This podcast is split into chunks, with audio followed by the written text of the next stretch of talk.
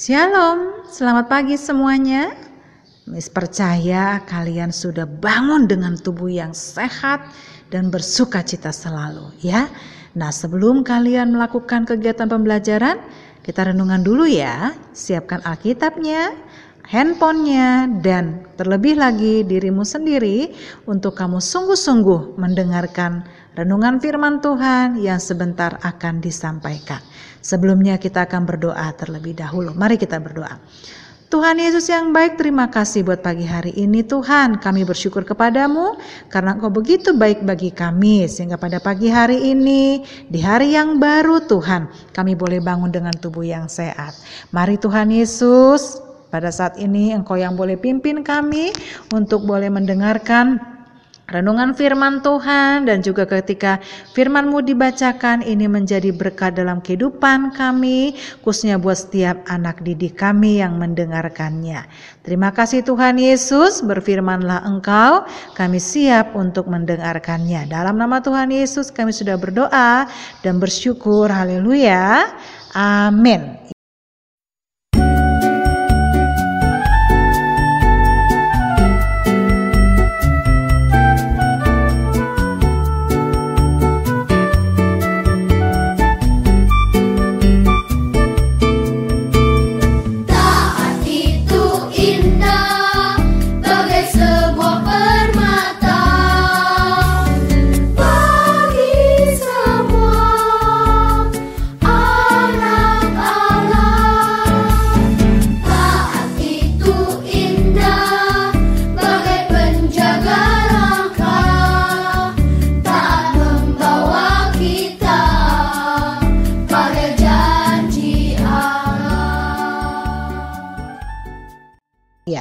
Anak-anak, renungan firman Tuhan pada pagi hari ini kita akan baca dari kitab 2 Raja-Raja pasal 5. 2 Raja-Raja pasal 5 ayat yang ke-14. 2 Raja-Raja pasal 5 ayat yang ke-14. Sama-sama dengan Miss membacakan firman Tuhan ini dengan bersuara ya. 1 2 3 ya.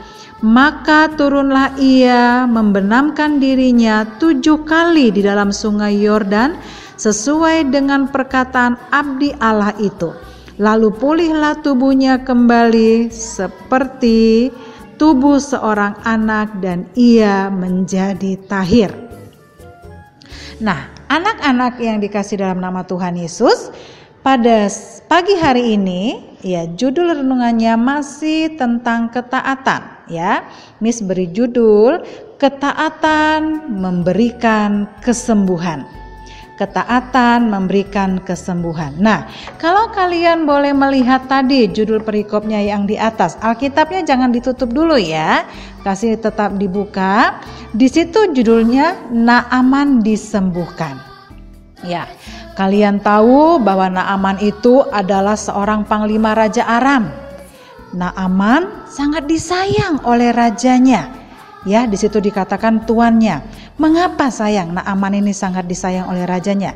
Iya, karena Naaman ini dengan pertolongan Tuhan yang memberikan kemenangan kepada orang Aram.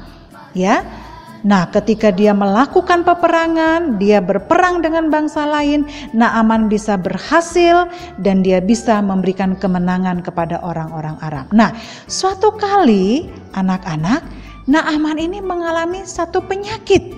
Penyakitnya penyakit kulit yang sangat berbahaya dan orang-orang sangat takut dengan penyakit ini. Kalian tahu penyakit apa yang dialami oleh Naaman? Iya, penyakitnya adalah penyakit kusta. Ya, Naaman sangat takut dan Naaman merasa dia tidak berdaya dengan tubuhnya yang mengalami sakit kusta. Nah, suatu kali ya ada seorang pelayan Naaman yang berasal dari negeri Israel. Pelayannya ini seorang anak perempuan, ya, dan anak ini atau gadis ini dia memberitahukan kepada nyonyanya atau kepada istrinya Naaman. Ya, dia bilang kepada istrinya Aman, Naaman, Nyonya, maaf, saya mau kasih tahu kalau di Samaria itu ada seorang nabi yang dipakai Tuhan dapat menyembuhkan penyakit tuanku Naaman. Lalu istrinya berkata, "Oh iya." Nah, ketika Naaman mengetahui hal ini, Naaman berkata kepada Raja Aram, Tuanku Raja Aram, permisi. Aku dapat kabar dari pelayanku yang ada di rumah. Katanya ada seorang nabi yang dapat menyembuhkan penyakitku. Ya, sehingga aku bisa sembuh. Lalu raja itu berkata kepada Naaman, ya, kalau begitu kamu pergilah. Ya, pergilah kamu menemui seorang nabi itu Kemudian bawalah surat ini dan berikanlah nanti kepada raja. Ya, raja Israel itu sebelum kamu menemui nabi Elisa itu. Nama nabinya adalah Nabi Elisa. Ya, dengan kesungguhan hati Naaman pergi ya untuk menemui raja Israel. Sampai di sana Naaman memberikan sepucuk surat yang dititip oleh tuannya Raja Aram itu kepada Raja Israel. Dan raja itu membaca isi suratnya yang intinya dari surat itu adalah bahwa Raja Aram memohonkan supaya Raja Israel itu bisa menolong Naaman sembuh dari sakit kustanya. Nah, kemudian Nabi Elisa mendengar ya akan uh, cerita tentang Naaman ini di mana dia mau disembuhkan. Lalu Nabi Elisa ya menyuruh untuk memanggil Naaman datang ke rumahnya. Dan ketika Naaman sudah dipanggil dan dia datang ke rumahnya, Naaman berpikir bahwa Nabi Elisa ini akan menyembuhkannya melalui doa. Ya, tetapi anak-anak apa yang dilakukan oleh Nabi Elisa. Nabi Elisa tidak menyuruhnya untuk datang kepadanya dan tidak mendoakannya pada saat itu. Tapi Nabi Elisa menyuruh Naaman apa sayang? Iya, dia menyuruh Naaman untuk mandi di sungai Yordan sebanyak tujuh kali. Ya, lalu Naaman berpikir, Kenapa sih Nabi Elisa nggak mendoakan saya ya? Malah saya disuruh mandi ke sungai Yordan, mencelupkan diri saya sebanyak tujuh kali. Terus sungainya sungai Yordan lagi, padahal kan ada sungai yang lebih baik itu di di tempat yang lain dan airnya bisa lebih baik daripada air di sungai Yordan. Nama sungainya adalah Sungai Abana dan Sungai Parpar. Itu ada di Damsyik di mana airnya lebih baik dari sungai Yordan. Ya, Naaman tidak bisa menerima akan hal ini. Ya, tetapi Naaman ya, dia ingin sembuh dari sakitnya. Kalau Naaman tidak taat ya kepada perkataan Nabi Elisa, ya, dia tidak akan bisa sembuh. Ya, ketika Naaman melakukan perintah Nabi Elisa atau dengan kata lain Naaman itu taat kepada Nabi Elisa, maka di situlah mujizat Allah terjadi terhadap diri Naaman. Ya, dengan terpaksa Naaman, ya sudahlah.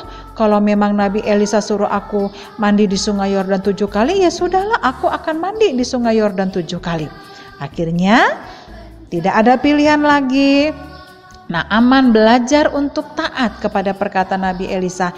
Masuklah dia ke sungai Yordan dan, dan dia mencelupkan dirinya sebanyak tujuh kali di sungai Yordan itu.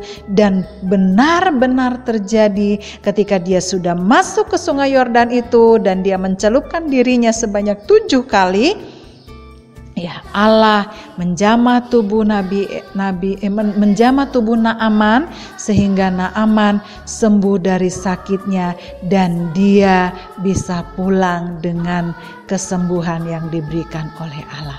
Nah, anak-anak, ketaatan itu sangat perlu kita lakukan. Bukan pilihan, tapi taat itu harus dilakukan. Ketika kamu diperintahkan oleh orang tua kamu, diperintahkan oleh gurumu, diperintahkan oleh orang-orang yang mengasihimu, lakukan itu. Karena itu membawa kebaikan buat diri kamu. Seperti Naaman tadi, ketika dia taat untuk mandi di sungai Yordan sebanyak tujuh kali, sesuai dengan perkataan Nabi Elisa, maka dia melihat ya perbuatan Allah yang ajaib menyembuhkan sakitnya dan dia pulih dari sakit kustanya. Tidak usah dia berobat ke rumah sakit, tapi dengan ketaatan yang dia lakukan dan mujizat itu Tuhan nyatakan sehingga ketaatan yang dilakukan oleh Naaman memberikan kesembuhan atas sakit kustanya. Nah, anak-anak, bukan saja pada saat kamu sakit. Ya, karena Naaman di sini sakit, dia sedang sakit dan dia melakukan ketaatan dia sembuh. Dan dalam peristiwa lain juga Allah memberikan eh, berkat buat kita dari hasil ketaatan yang kita boleh lakukan. Ketika kamu sungguh-sungguh dalam belajar, taat dalam belajar, disiplin dalam belajar, maka keberhasilan itu Tuhan akan berikan buat kamu. Bukan nilainya yang biasa-biasa, tapi nilai yang luar biasa yang Tuhan berikan bagi kamu. Yang penting kamu taat melakukan firman Tuhan, taat untuk kamu setia dalam belajar ya, dan lakukan semua yang diperintahkan kepada kamu untuk kamu kerjakan, maka engkau akan menerima keberhasilan dalam hidupmu seperti Naaman menerima kesembuhan dalam hidupnya ya. Jadi taatlah kamu dalam melakukan apa pun ya di dalam kehidupanmu. T A A T taat taat taat maka Tuhan akan memberkati kehidupanmu. Amin. Puji nama Tuhan. Biarlah firman Tuhan yang sudah kalian baca pada pagi hari ini ya di dua raja-raja pasal kelima ayat yang ke-14 itu boleh memberikan berkat buat kamu dan kamu boleh belajar taat ya sehingga Tuhan memberkati kehidupanmu. Mari kita berdoa. Terima kasih Tuhan Yesus yang baik kami bersyukur kepadamu Tuhan karena Engkau begitu baik bagi kami. Terima kasih juga buat firman-Mu yang sudah kami baca, kami dengarkan Tuhan. Bawa kami khususnya buat anak-anakmu kelas 1 sampai kelas 6 untuk mereka boleh hidup taat di dalam Tuhan. Apa pun yang mereka boleh harus kerjakan, lakukan Tuhan, sekalipun mereka itu uh, dalam mempelajarinya sudah sering atau ada kebosanan, tapi itu mereka boleh hilangkan, mereka boleh tanggalkan itu dan mereka boleh belajar taat di hadapan Tuhan. Karena dari ketaatan itu mereka boleh mendapatkan eh, berkat dari Tuhan yang sungguh luar biasa. Berkati semua anak-anak kelas 1 sampai kelas 6 Tuhan. Bagi anak kelas 6 juga yang pada hari ini akan melakukan ujian sekolah juga Engkau berkati mereka sehingga yang terbaik daripada Engkau berikan bagi mereka. Kelas 1 sampai kelas 5 juga dalam mengikuti pembelajaran dari rumah juga Engkau yang boleh berkati mereka sehingga semua tugas tugas yang mereka harus kerjakan mereka kerjakan dengan baik dan hasilnya juga yang terbaik daripada Tuhan. Juga para orang tua murid yang ada Allah juga boleh memberkati mereka dengan segala masalah pergumulan mereka Allah buka Allah memberikan jalan keluar bagi semua orang tua murid sehingga mereka boleh tetap berkemenangan di dalam Tuhan. Terima kasih juga kami berdoa buat para guru yang akan memberikan pembelajaran juga Allah yang boleh memberkati bahkan media-media atau alat-alat yang dipakai juga Allah yang boleh memberkati sehingga sepanjang hari ini boleh berjalan dengan baik pembelajaran yang dilaksanakan tidak kurang suatu apa pun. Terpuji namamu Bapa dalam nama Tuhan Yesus kami sudah berdoa dan mengucap syukur. Haleluya. Amin. Puji Tuhan. Selamat menjalani hari-hari ini bersama dengan Tuhan. Tuhan Yesus memberkati. Shalom.